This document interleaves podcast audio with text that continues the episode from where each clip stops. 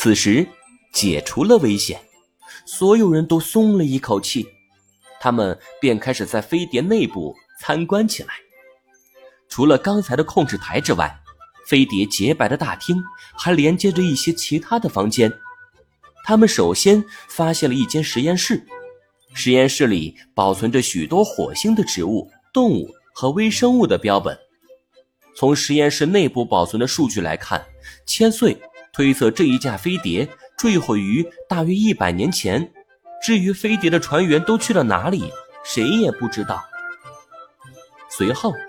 他们发现了一个类似于储藏室或者厨房的空间，他们找了一些氧气罐和面罩，可以帮助猫女修复她漏气的宇航服。他们还找到了一种外星食物，它看起来很像地球的果冻，也有着七八种不同的颜色。通过小肠的扫描，发现这种果冻类似于营养快餐，应该是火星人补充各种元素的食物。迪迦壮着胆子。吃了一个红色的果冻，他发现味道出奇的好，又吃了绿色和蓝色的，然后整个人像是打了鸡血一样变得超级有活力。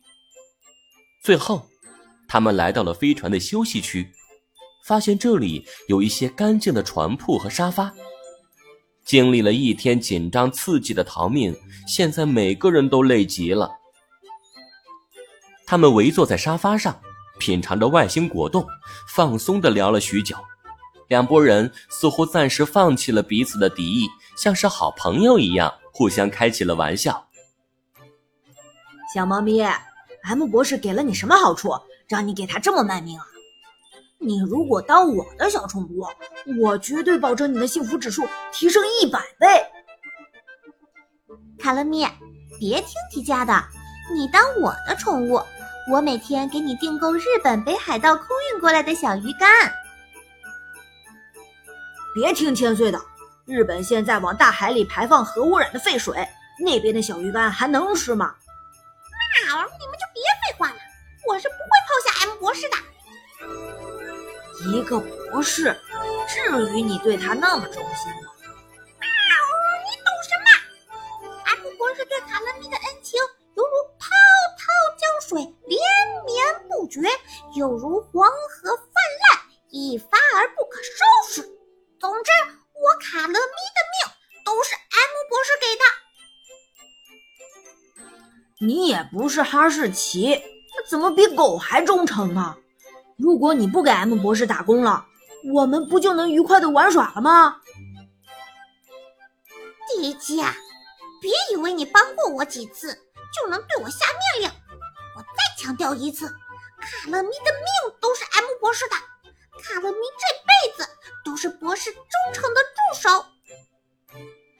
几个人又聊了几句，各自都困了，于是回到了休息区的房间，都沉沉的睡去了。迪迦再次醒来的时候，天已经亮了，火星的阳光洒在脸上，并没有温度，只觉得寒冷。迪迦猛地坐了起来。四周竟然是一片荒芜的火星大地。哼，怎么回事啊？我我不是在飞碟里睡着的吗？怎么出来了？不远处躺着的千岁也醒了过来，他也朝着四周看了看，瞬间便明白了一切。不好，我们中计了！此时的卡乐咪和猫女。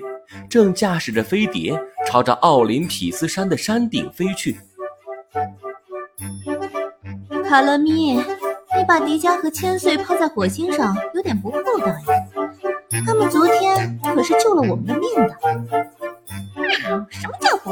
如果我真的是个大坏蛋，他们现在就活不成了。唉，那这个家伙怎么办？